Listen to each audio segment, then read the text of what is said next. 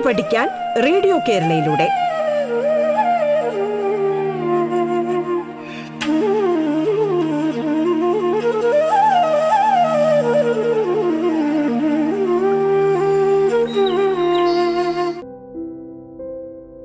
എട്ടാം തരത്തിലെ സാമൂഹ്യശാസ്ത്ര പാഠഭാഗത്തിലെ ഭൂമിയിലെ ജലം എന്ന അധ്യായത്തിലെ ജല സംരക്ഷണ മാർഗങ്ങൾ എന്ന പാഠഭാഗമാണ്. ഞാൻ Binny Sahidi Pattom Saint Mary's higher secondary സ്കൂളിലെ ചരിത്ര അധ്യാപകനാണ് ആധുനിക ലോകം നേരിടുന്ന ഗൗരവമേറിയ ഒരു പ്രശ്നമാണ് ജലമലിനീകരണം എന്ന് പറയുന്നത്. ജലത്തിന്റെ ഭൗതിക ഗുണങ്ങളിലും രാസഗുണങ്ങളിലും ജൈവപരമായ സവിശേഷതകളിലും വരുന്ന ഹാനികരമായ മാറ്റമാണ് ജലമലിനീകരണം എന്ന് പറയുന്നത്. മൂന്ന് പ്രധാനപ്പെട്ട പോയിന്റുകളാണ്. ജലത്തിന്റെ എന്തൊക്കെയാണ്? ഭൗതിക ഗുണങ്ങൾ രാസഗുണങ്ങൾ ജൈവപരമായ സവിശേഷത. ഇതിൽ വരുന്ന ഹാനികരമായ അപകടകരമായ മാറ്റമാണ് ജലമലിനീകരണം എന്ന് പറയുന്നത്. ഇത് ഒരു അന്തർദേശീയ പ്രശ്നം തന്നെയാണ്. ഇന്ന് ഒട്ടുമിക്ക രാജ്യങ്ങളിലും അതാത് രാജ്യങ്ങളുടെ ദേശീയ പ്രാധാന്യമുള്ള വിഷയമായി ജലമലിനീകരണം മാറിക്കഴിഞ്ഞിരിക്കുന്നു എന്നുള്ളത് എടുത്തു പറയേണ്ട ഒരു വസ്തുതയാണ്. ജലമലിനീകരണം നിയന്ത്രിക്കുന്നതിന് നമ്മുടെ രാജ്യത്ത് നിയമം നിലവിലുണ്ട്. ജലമലിനീകരണ നിരോധന നിയന്ത്രണ നിയമം എന്നാണ് ഇത് അറിയപ്പെടുന്നത്. ജലമലിനീകരണം നിയന്ത്രിക്കുന്നതിന് നമ്മുടെ രാജ്യത്തെ നിയമം എന്താണ് എന്നുള്ളൊരു ചോദ്യം പരീക്ഷയ്ക്ക് വരാൻ സാധ്യതയുണ്ട്. നമ്മൾ അറിഞ്ഞിരിക്കേണ്ട ഒരു പ്രധാനപ്പെട്ട കാര്യം തന്നെയാണ് ജലമലിനീകരണ നിരോധന നിയന്ത്രണ നിയമം എന്നാണ് ഇതിനെ അറിയപ്പെടുന്നത്. ഇവിടെ നമ്മൾ ചെയ്യേണ്ട ചില പ്രവർത്തനങ്ങൾ ഞാൻ നേരത്തെ തന്നെ സൂചിപ്പിച്ചു. ജലമലിനീകരണവുമായി ബന്ധപ്പെട്ട പത്രവാർത്തകളും മാസികകളിൽ വരുന്ന വാർത്തകളും മറ്റും ശേഖരിച്ച് ഒരു പതിപ്പ് തയ്യാറാക്കിയാൽ അത് ജലമലിനീകരണത്തിന്റെ ഗൗരവമേറിയ വിഷയങ്ങൾ നമുക്ക് മനസ്സിലാക്കാൻ സാധിക്കും. ഒരു ഉപന്യാസവും ഈ മേഖലയുമായി ബന്ധപ്പെട്ട് തയ്യാറാക്കുന്നത് വളരെ നല്ലതാണ്.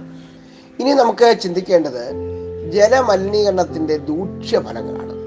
ജലമലിനീകരണം മൂലം ഉണ്ടാകുന്ന ദൂഷ്യഫലങ്ങൾ എന്തെല്ലാമാണ് എന്നതാണ് നമ്മൾ അടുത്തതായിട്ട് ചിന്തിക്കുന്നത്. ജലമലിനീകരണം തടയുക എന്നത് ലോകം നേരിടുന്ന ഏറ്റവും വലിയ ഒരു വെല്ലുവിളിയാണ്. ജലമലിനീകരണം ശുദ്ധ ലഭ്യതയെ പ്രതികൂലമായി ശുദ്ധജല ലഭ്യതയെ പ്രതികൂലമായി ബാധിക്കുന്നതോടൊപ്പം മണ്ണ് വായു എന്നിവയുടെ മലിനീകരണത്തിലേക്കും ഇത് നയിക്കുന്നു. ഇതുപോലെ എന്താണ്? ജീവജാലങ്ങളുടെ നിലനിൽപ്പ് തന്നെ അപകടത്തിൽ ആകുന്നു. ഒരു വലിയ പ്രശ്നത്തിലേക്കാണ് നമ്മളിപ്പോൾ ചർച്ച ആരംഭിച്ചിരിക്കുന്നത്. ജലമലിനീകരണം ജലത്തിന്റെ ഒരു പ്രശ്നം മാത്രമല്ല ജീവജാലങ്ങളുടെ നിലനിൽപ്പിനും കൂടി അത് പ്രശ്നമാകുന്നു. അതോടൊപ്പം തന്നെ നമ്മുടെ ജൈവികമായ മണ്ണ് മലിനമാക്കപ്പെടുന്നു. ഈ വിഷയങ്ങളും ഇതിനോടൊപ്പം ചേർത്ത് നമ്മൾ വായിക്കേണ്ടതും പഠിക്കേണ്ടതും ആണ്. അപ്പോൾ ഇവിടെ നമ്മൾ ചിന്തിക്കപ്പെടേണ്ട ഒരു പ്രധാനപ്പെട്ട കാര്യം. ജലമലിനീകരണം തടയുന്നതിന് ജലമലിനീകരണം തടയുന്നതിന് വ്യക്തികൾക്കും സമൂഹത്തിനും സംഘടനകൾക്കും പ്രസ്ഥാനങ്ങൾക്കും ഗവൺമെന്റിനും എന്തൊക്കെ ചെയ്യാൻ കഴിയും. അത് നിങ്ങളുടേതായ ഒരു നിരീക്ഷണം നടത്തി ഒരു നിരീക്ഷണ കുറിപ്പ് തയ്യാറാക്കുക എന്നുള്ളതാണ് ഇവിടെ നമ്മൾ പ്രസക്തമായി ചെയ്യേണ്ട ഒരു പ്രവർത്തനം. അപ്പോൾ മലിനമാക്കപ്പെടുന്ന ജലം നമ്മൾ ഉപയോഗിച്ചാൽ നമുക്ക് ശരീരത്തിന് വളരെയധികം ദോഷങ്ങളുണ്ട്. നമ്മളെപ്പോഴും ശുദ്ധ ജലമാണ് കുടിക്കേണ്ടത്. അപ്പോൾ നമ്മുടെ സ്കൂളിൽ നമ്മുടെ സ്കൂളിൽ എത്തിക്കഴിഞ്ഞാൽ സ്കൂളിൽ ലഭ്യമാകുന്ന വെള്ളം ശുദ്ധജലമാണോ എന്ന് പരിശോധിക്കേണ്ടത് വളരെ അത്യാവശ്യമാണ്. കാരണം എന്താണ്? ആയിരക്കണക്കിന് കുട്ടികളാണ് ഒരു വിദ്യാലയത്തിൽ പഠിക്കുന്നത്. കൃത്യമായ ഇടവേളകളിൽ വൃത്തിയാക്കാത്തതും ശരിയായി അടച്ചു സൂക്ഷിക്കാത്തതുമായ ടാങ്കുകൾ കുടിവെള്ളം സംഭരിക്കാൻ യോഗ്യമല്ല. വെള്ളം പമ്പ് ചെയ്യുന്ന ജലസ്രോതസ്സിന്റെ ശുദ്ധിയും നമുക്ക് ഉറപ്പുവരുത്തേണ്ടതുണ്ട് ഇത് അപ്പാർട്ട്മെന്റുകളിൽ സംഭവിക്കുന്ന കാര്യമാണ്. വലിയ ടാങ്കിലേക്ക് വെള്ളം നമ്മൾ ശേഖരിച്ചു വെക്കുമ്പോൾ ആ ടാങ്ക് പീരിയോഡിക്കലായി പലപ്പോഴും ശുദ്ധമാക്കാറില്ല കഴുകി വൃത്തിയാക്കാറില്ല. ഈ സാഹചര്യത്തിൽ എന്താണ് വെള്ളം ശുദ്ധമാകാനുള്ള സാധ്യത വളരെ കൂടുതലാണ്. അപ്പോൾ ഇതിനെക്കുറിച്ച് ഒരു പരിശോധന നിങ്ങൾ നടത്തണം. നിങ്ങളുടെ വീട്ടിലും സ്കൂളിലും നിങ്ങൾ ഇടപെടുന്ന മേഖലകളിലും ലഭ്യമാകുന്ന കുടിവെള്ളം അത് ശുദ്ധമാണോ മലിനീകരിക്കപ്പെട്ടതാണോ മലിനീകരിക്കപ്പെടാൻ സാധ്യതയുണ്ടോ എന്നതിനെ കുറിച്ചിട്ട് ഒരു പരിശോധന നടത്തി ഒരു കുറിപ്പ് തയ്യാറാക്കണം ഇവിടെ ഒരു ഫണ്ടമെന്റൽ നിയമവുമായി ബന്ധപ്പെട്ട് നമുക്ക് മനസ്സിലാക്കേണ്ട ഒരു കാര്യം ശുദ്ധമായ കുടിവെള്ളം ജനങ്ങളുടെ മൗലിക അവകാശമായി മാറേണ്ടതുണ്ട് എന്നുള്ളതാണ്. ഇതിന് നമ്മൾ കൃത്യമായ ഒരു നിയമം ഉണ്ട് എന്ന് പറഞ്ഞു. ജല മലിനീകരണ നിരോധന നിയന്ത്രണ നിയമം എന്നാണ് ഈ ജലമലിനീകരണം നിയന്ത്രിക്കുന്നതുമായി ബന്ധപ്പെട്ട രാജ്യത്തെ നിയമം. ഇത് മാത്രം പോരാ ശുദ്ധമായ കുടിവെള്ളം ജനങ്ങളുടെ മൗലിക അവകാശമായി മാറേണ്ട സാഹചര്യവും അനിവാര്യമാണ്. നമ്മുടെ പുസ്തകത്തിൽ ഒരു കൊളാഷ് കൊടുത്തിരിക്കുന്നത് നിങ്ങൾ ശ്രദ്ധിച്ചിട്ടുണ്ടാവും. ഇവർ വാൽക്കിണ്ടിയുടെ കൂട്ടുകാർ വേനൽ മഴ തോറ്റു മഴക്കുഴികൾ ജയിച്ചു. വെള്ളത്തിനായി ഒരു ദ്വീപ് ചെയ്യുന്നത് തുടങ്ങി നിരവധി വാർത്തകൾ പത്രങ്ങളിൽ വരാറുണ്ട് ടി വിയിൽ വരാറുണ്ട് പുസ്തകത്തിലും നൽകിയിട്ടുണ്ട്. ഈ വാർത്തകൾ വായിച്ചപ്പോൾ നിങ്ങൾ എന്താണ് മനസ്സിലാക്കിയത്? ജലസംരക്ഷണം എന്നുള്ള ഒരു വലിയ ആശയത്തിലേക്കാണ് ഇത് സൂചിപ്പിക്കുന്നത്. ജലം സംരക്ഷിക്കപ്പെട്ട സ്ഥലങ്ങളിലെല്ലാം വേനൽ മഴയെ പോലും തോൽപ്പിക്കുവാൻ സാധിച്ചു. ആർക്ക്? ജലം സംരക്ഷിക്കപ്പെടേണ്ടതാണെന്ന മഹത്തായ ഒരു സന്ദേശമാണ് ഈ വാർത്തകളിലൂടെ കടന്നു പോകുമ്പോൾ നമുക്ക് മനസ്സിലാകുന്നത്. മഴയിലൂടെ ലഭിക്കുന്ന ശുദ്ധജലം ഫലപ്രദമായി വിനിയോഗിക്കാൻ സാധിച്ചാൽ നമുക്ക് ശുദ്ധജലക്ഷാമവും വരൾച്ചയും പരിഹരിക്കാൻ കഴിയും. അത്രമാത്രം മഴ നമുക്ക് പെയ്യുന്നു. ഈ മഴയെ മഴക്കിണറുകളായും അതുപോലെ തന്നെ തടയണകൾ കെട്ടിയും ഒക്കെ തന്നെ നമുക്ക് സംരക്ഷിക്കാൻ സാധിക്കും എന്നുള്ളതാണ് നമ്മളിവിടെ പ്രത്യേകമായി പരിശോധിക്കപ്പെടേണ്ട കാര്യം. ഒരു പരിധിവരെ വെള്ളപ്പൊക്കവും നമുക്ക് നിയന്ത്രിക്കാൻ കഴിയും. മണ്ണാണ് ഏറ്റവും വലിയ ജലസംരംഭം ജലസംഭരണി. ഓരോ തുള്ളി മഴവെള്ളവും വീഴുന്ന സ്ഥലത്ത് തന്നെ താഴാൻ അനുവദിക്കുക എന്നതാണ് ജലസംരക്ഷണത്തിന്റെ അടിസ്ഥാന തത്വം. ജലസംരക്ഷണത്തിന്റെ അടിസ്ഥാന തത്വം എന്താണ്? ഓരോ തുള്ളി മഴവെള്ളവും വീഴുന്ന സ്ഥലത്ത് തന്നെ താഴാൻ അനുവദിക്കുക എന്നുള്ളതാണ്. അപ്പോൾ നമ്മൾ മണ്ണിനെ എന്താണ് സംരക്ഷിക്കണം? മണ്ണിലേക്ക് വെള്ളം ഊർന്ന് ഇറങ്ങണം. നമ്മൾ നേരത്തെ മുൻ ക്ലാസ്സുകളിൽ പഠിച്ചിട്ടുണ്ട്. കിണറുകൾ എങ്ങനെയാണ് വെള്ളം ലഭ്യമാകുന്നത് തുടങ്ങിയ കാര്യങ്ങൾ പഠിച്ചിട്ടുണ്ട്. അപ്പോൾ പലപ്പോഴും എന്താണ്? ഈ കിണറുകളിൽ വെള്ളം താഴുന്നത് ഒക്കെ ഉള്ള ഒരു പ്രശ്നം നമ്മുടെ മണ്ണിൽ വെള്ളം കിട്ടുന്നില്ല എന്നുള്ളതാണ്. അപ്പം മണ്ണിലേക്ക് വെള്ളം താഴാനുള്ള സാധ്യതകളും അവസരങ്ങളും സൃഷ്ടിച്ചാൽ നമുക്കെന്താണ് രൂക്ഷമായ വരൾച്ചയിൽ നിന്ന് രക്ഷ നേടാൻ സാധിക്കും. അതുപോലെ തന്നെ ജലത്തെ നമുക്ക് സംരക്ഷിക്കാനും സാധിക്കും.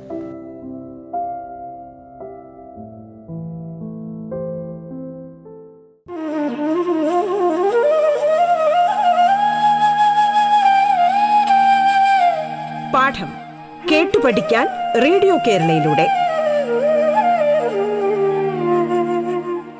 പാഠത്തിൽ ഇനി ഇടവേള.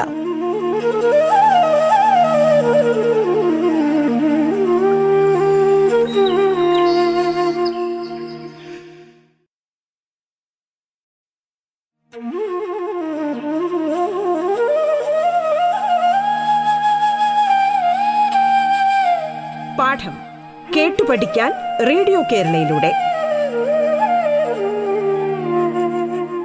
തുടർന്ന് കേൾക്കാം പാഠം.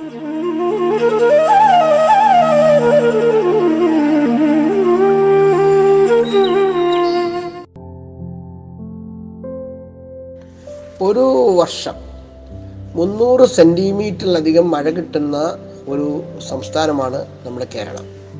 നിങ്ങൾ ആലോചിക്കുക ഒരു വർഷം ഒരു സ്ഥലത്ത് മുന്നൂറ് സെന്റിമീറ്ററിലധികം അതായത് മൂന്ന് മീറ്ററിലധികം വെള്ളം എന്താണ്? മഴ കിട്ടുന്ന ഒരു സംസ്ഥാനമാണ് നമ്മുടെ കേരളം. പക്ഷേ അപ്പോഴും നമ്മൾ ചിന്തിക്കേണ്ടത് ഈ ജനുവരി മാസം കഴിഞ്ഞാൽ അതായത് വേനൽക്കാലം കൊണ്ടായാൽ ശുദ്ധജലക്ഷാമം രൂക്ഷമാണ്. എന്തുകൊണ്ടാണ് ഇങ്ങനെ സംഭവിക്കുന്നത് നിങ്ങൾ നിങ്ങൾ ചിന്തിച്ചിട്ടുണ്ടോ? കേരളത്തിന്റെ ഭൂപ്രകൃതിയാണ് ഭൂപ്രകൃതിയാണ് നമ്മൾ അതിനെക്കുറിച്ച് പഠിക്കേണ്ടത്. കേരളത്തിന്റെ ഭൂപ്രകൃതിയെക്കുറിച്ച് നമ്മൾ താഴ്ന്ന ക്ലാസ്സുകളിൽ നിരവധി കാര്യങ്ങൾ പഠിച്ചിട്ടുണ്ട്. എങ്ങനെയാണ് നമ്മുടെ ഭൂപ്രകൃതിയുടെ കിടപ്പ്? കിഴക്ക് നിന്ന് പടിഞ്ഞാറോട്ട് ചരിഞ്ഞാണ് കേരളത്തിന്റെ കിടപ്പ്. ലഭിക്കുന്ന മഴയുടെ എഴുപത് ശതമാനവും ഇതുമൂലം വളരെ വേഗം കടലിലേക്ക് ഒഴുകിപ്പോകുന്നു. ഈ മഴവെള്ളത്തെ മണ്ണിൽ താഴ്ത്താൻ പ്രകൃതി ഒരുക്കിയ സംവിധാനങ്ങളാണ് വനങ്ങൾ കുളങ്ങൾ തണ്ണീർത്തടങ്ങൾ കാവുകൾ തുടങ്ങിയവ. എന്നാൽ മനുഷ്യന്റെ അശാസ്ത്രീയമായ ഇടപെടൽ മൂലം ഈ സ്വാഭാവിക സംവിധാനങ്ങൾ ഇല്ലാതാകുന്നു. അതുകൊണ്ട് ഇന്ന് മഴവെള്ളത്തിന് മഴവെള്ള സംരക്ഷണത്തിനുള്ള സാഹചര്യം ഒരുക്കാൻ നാം ബോധപൂർവമായ ശ്രമങ്ങൾ നടത്തേണ്ടതുണ്ട് എന്നുള്ളതാണ്.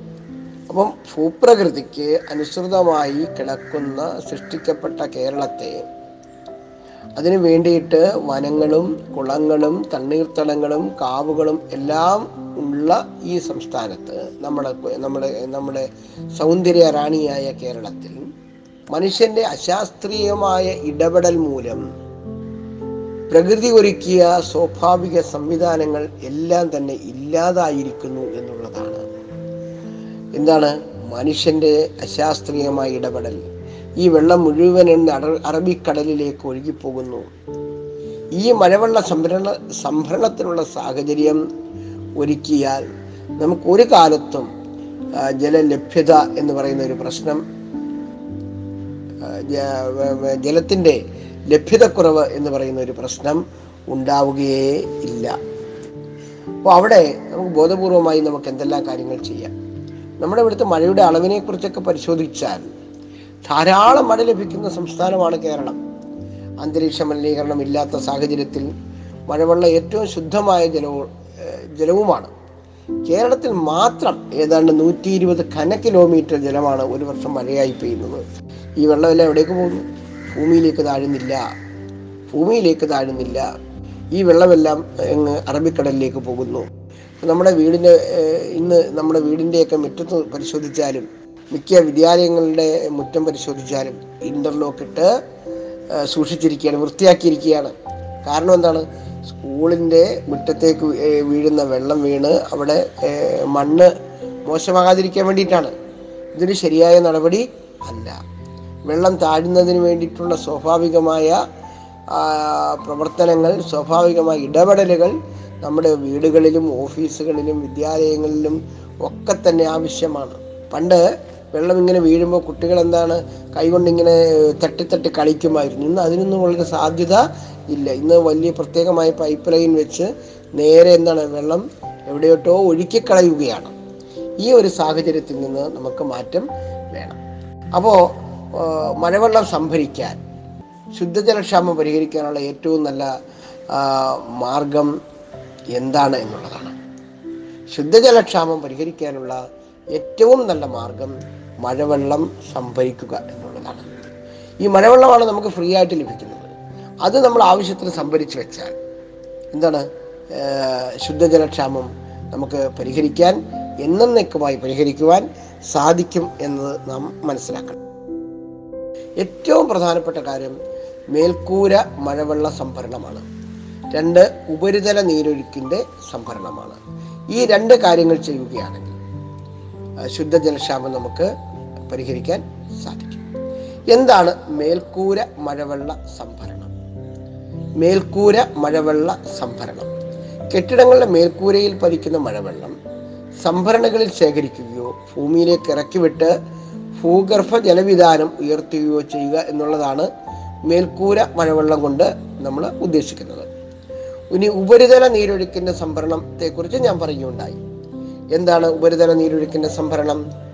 മഴവെള്ളം ഭൂമിയുടെ ഉപരിതലത്തിലൂടെ ഒഴുകിപ്പോകാതെ മണ്ണിനടിയിലേക്ക് താഴ്ത്താനും ശേഖരിക്കാനും ചില പ്രവർത്തനങ്ങൾ നമുക്ക് നടത്താൻ സാധിക്കും. എന്തൊക്കെയാണ്? നമ്മൾ നേരത്തെ ഒരു ക്ലാസ്സിൽ പഠിച്ചിരുന്നു. തണ്ണീർത്തടങ്ങൾ ഈ തണ്ണീർത്തടങ്ങൾ സംരക്ഷിക്കുക വനങ്ങൾ നിലനിർത്തുക മരങ്ങൾ നട്ടു വളർത്തുക ബഹുനില കൃഷികൾ നടത്തുക തട്ടുകൃഷി നടത്തുക പുതയിടൽ നടത്തുക തടയണകൾ നിർമ്മിക്കുക കയ്യാലകൾ നിർമ്മിക്കുക മഴക്കുഴികൾ നിർമ്മിക്കുക എന്നുള്ളതാണ്. ഞാൻ ഒന്നുകൂടെ ഇത് ആവർത്തിക്കാം. ഒന്ന് ഏറ്റവും പ്രധാനപ്പെട്ട കാര്യം തണ്ണീർത്തടങ്ങൾ സംരക്ഷിക്കുക വനങ്ങൾ നിലനിർത്തുക മരങ്ങൾ നട്ടുവളർത്തുക എന്നുള്ളതാണ്. ഇത് കൂടാതെ ബഹുനില കൃഷി സംവിധാനം തട്ടുകൃഷി പുതയിടൽ തടയണകൾ കയ്യാലകൾ മഴക്കുഴികൾ എന്നിവയുടെ നിർമ്മാണത്തിലൂടെ നമുക്ക് എന്ത് ചെയ്യാം? ഉപരിതല നീരൊഴുക്കിന്റെ സംഭരണം ഉറപ്പാക്കാൻ സാധിക്കും. ഇവിടെ നമ്മൾ ചെയ്യാൻ പറ്റുന്ന രണ്ട് മൂന്ന് പ്രവർത്തനങ്ങളുണ്ട്. ആ പ്രവർത്തനങ്ങളിലേക്കാണ് ഞാൻ നിങ്ങളെ ശ്രദ്ധയെ കൊണ്ടുവരുന്നത് വെള്ളം മണ്ണിനുള്ളിലേക്ക് താഴാനായി നാം നടത്തുന്ന ഓരോ പ്രവർത്തനവും ഒരേ സമയം ജലസംരക്ഷണ പ്രവർത്തനവും മണ്ണ് സംരക്ഷണ പ്രവർത്തനവും ആവുന്നത് എങ്ങനെയെന്ന് നമുക്ക് ചർച്ച ചെയ്യാം. രണ്ട് സംബന്ധിച്ചൊരു കുറിപ്പ് തയ്യാറാക്കണം. ആ കുറിപ്പുകൾ തയ്യാറാക്കി ഒരു താരതമ്യ പഠനം നടത്തിയാൽ എന്ത് നമുക്ക് മനസ്സിലാക്കാൻ സാധിക്കും? വെള്ളം മണ്ണിനുള്ളിലേക്ക് താഴാനായി നാം നടത്തുന്ന ഓരോ പ്രവർത്തനവും രണ്ടു തരം പ്രവർത്തനങ്ങളെയാണ് സഹായിക്കുന്നത്. ഒന്ന് ജലസംരക്ഷണ പ്രവർത്തനത്തെയും മറ്റത് മണ്ണ് സംരക്ഷണ പ്രവർത്തനത്തെയും. അപ്പോൾ നമ്മുടെ മണ്ണിന്റെ ഘടനയും മറ്റും കാര്യങ്ങൾ കാണാൻ തിരുവനന്തപുരത്ത് പാണൻ വിളയിൽ ഒരു മണ്ണ് മ്യൂസിയം ഉണ്ട്. അതിന്റെ കണ്ടന്റ് അനുസരിച്ച് ഇന്ത്യയിലെ തന്നെ ഏറ്റവും വലിയ മണ്ണ് മ്യൂസിയം എന്നാണ് അതറിയപ്പെടുന്നത്. എങ്ങനെയൊക്കെയാണ് ഈ മണ്ണ് സംരക്ഷണ പ്രവർത്തനങ്ങൾ നടത്തേണ്ടത് ജലസംരക്ഷണ പ്രവർത്തനങ്ങൾ നടത്തേണ്ടത് കൃഷിക്ക് ഉപയുക്തമാകുന്ന തരത്തിൽ ഇവയെ എങ്ങനെ മാറ്റേണ്ടതാണ് സസ്റ്റൈനബിൾ ഡെവലപ്മെന്റിൽ ഈ പറയുന്ന പ്രവർത്തനങ്ങൾ എന്തുമാത്രം ഉപകരിക്കപ്പെടും തുടങ്ങിയ കാര്യങ്ങളൊക്കെ തന്നെ ഈ മ്യൂസിയം സന്ദർശിച്ചാൽ നിങ്ങൾക്ക് മനസ്സിലാകും. അതുകൊണ്ട് എപ്പോഴെങ്കിലും തിരുവനന്തപുരത്ത് എത്താൻ സാധിക്കുകയാണെങ്കിൽ പേരൻസുമായോ ടീച്ചേഴ്സുമായോ ഒക്കെ എത്താൻ സാധിക്കുകയാണെങ്കിൽ തിരുവനന്തപുരത്ത് എം ജി കോളേജിനടുത്ത് പാണംവിളയിലുള്ള ഈ മണ്ണ് മ്യൂസിയം നിങ്ങളൊന്ന് ഒന്ന് ഒന്ന് സന്ദർശിക്കുന്നത് വളരെ നല്ലതാണ്. ഇവിടെ നമുക്കൊരു പതിപ്പ് തയ്യാറാക്കേണ്ടതുണ്ട്. ജലസംരക്ഷണം വിഷയമാക്കി ഒരു പതിപ്പ് തയ്യാറാക്കിയാൽ അത് ഈ പറഞ്ഞ കാര്യങ്ങളൊക്കെ തന്നെ മനസ്സിലാക്കാനും വളരെയധികം ഉപകരിക്കും. ഇനി നമ്മൾ ഏറ്റവും പ്രധാനപ്പെട്ട മറ്റൊരു മേഖലയിലേക്ക് കടക്കുകയാണ് വെള്ളത്തിന്റെ പുനഃചംക്രമണം എന്നുള്ളതാണ്. വീണ്ടും നമുക്ക് വെള്ളത്തെ ഉപയോഗിക്കാൻ കഴിയുന്ന സാധ്യതകൾ എന്തെല്ലാമാണ്? ഒരിക്കൽ നമ്മൾ കഴുകാൻ ഉപയോഗിക്കുന്ന വെള്ളം അങ്ങ് ഒഴുക്കി വിട്ടാൽ അത് എന്നേക്കുമായി വെള്ളം നമുക്ക് നഷ്ടമാകും. അടുക്കളയിലെ ഉപയോഗത്തിന് ശേഷം പുറത്തേക്ക് ഒഴുകുന്ന വെള്ളം അടുക്കളത്തോട്ടത്തിലെ വിളകൾ നനയ്ക്കാൻ ഉപയോഗിക്കാം. നമുക്ക് കഴിയുന്ന കാര്യമാണല്ലോ. ഇത്തരം പ്രവർത്തനങ്ങൾ വഴി എന്തെല്ലാം മെച്ചങ്ങൾ ഉണ്ടാക്കാൻ സാധിക്കും. കുടിവെള്ളം മറ്റാവശ്യങ്ങൾക്ക് ഉപയോഗിക്കുന്നത് ഏറ്റവും പ്രധാനമായി ഒഴിവാക്കുക എന്നുള്ളതാണ്. പിന്നെ കഴുകാനുള്ള വെള്ളം കഴുകുന്നതിന് വേണ്ടി മാത്രം ഉപയോഗിക്കുക. കുടിക്കാനുള്ള വെള്ളം കുടിക്കുന്നതിന് വേണ്ടി മാത്രമായിട്ട് ഉപയോഗിക്കുക. ഇപ്പം നമ്മുടെ വീട്ടിൽ തുണി കഴുകാൻ കുടിവെള്ളം ഉപയോഗിക്കരുത്. കാറ് കഴുകാൻ തുണിവെള്ളം ഉപയോഗിക്കരുത്. തറ തുളയ്ക്കാൻ കുടിവെള്ളം ഉപയോഗിക്കരുത്. തുടങ്ങിയ കാര്യങ്ങളാണ് ഇവിടെ പ്രത്യേകമായി നമ്മൾ ശ്രദ്ധിക്കേണ്ടത്. അപ്പോൾ ഇതുമായി ബന്ധപ്പെട്ട് നമുക്ക് ചെയ്യാൻ കഴിയുന്ന ചില പ്രവർത്തനങ്ങളുണ്ട്. എന്തൊക്കെയാണെന്ന് നമുക്ക് നോക്കാം. ജലസംരക്ഷണവുമായി ബന്ധപ്പെട്ടുകൊണ്ട് വ്യക്തിഗതമായി നമുക്ക് ചെയ്യാവുന്ന പ്രവർത്തനങ്ങൾ എന്തെല്ലാമാണ്? പട്ടികപ്പെടുത്തണം. വീട്ടിൽ ചെയ്യാവുന്ന ജലസംരക്ഷണ പ്രവർത്തനങ്ങൾ എന്തെല്ലാമാണ്? സ്കൂളിൽ ചെയ്യാവുന്ന ജലസംരക്ഷണ പ്രവർത്തനങ്ങൾ എന്തെല്ലാമാണ്? ഇതുമായി ബന്ധപ്പെട്ട് ബോധവൽക്കരണത്തിന് വേണ്ടി നമുക്ക് എന്തെല്ലാം ചെയ്യാൻ സാധിക്കും? ഗ്രാമത്തിൽ നഗരത്തിൽ ചെയ്യാവുന്ന ജലസംരക്ഷണ പ്രവർത്തനങ്ങൾ എന്തെല്ലാമാണ്? ഇത്രയും കാര്യങ്ങൾ ഒരു വിദ്യാർത്ഥി എന്നുള്ള നിലയിൽ നമ്മൾ ചെയ്യാൻ സാധിക്കുകയാണെങ്കിൽ പട്ടികപ്പെടുത്തി ചെയ്യാൻ സാധിക്കുകയാണെങ്കിൽ ജലസംരക്ഷണ മേഖലയിൽ വലിയ മാറ്റം നമ്മുടെ സമൂഹത്തിൽ ഉണ്ടാക്കാൻ സാധിക്കും. നമുക്ക്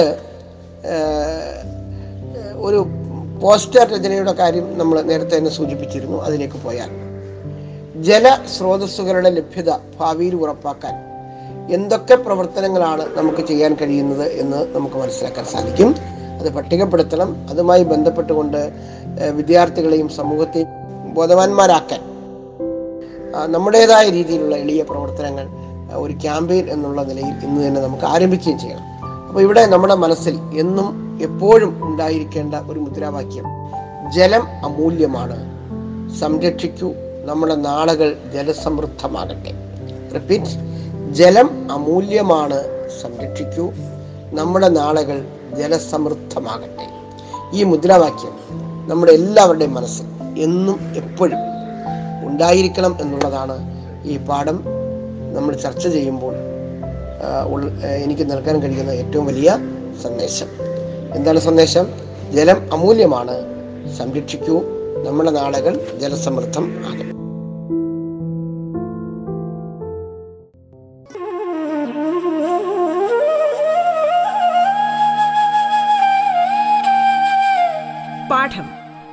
പഠിക്കാൻ റേഡിയോ കേരളയിലൂടെ.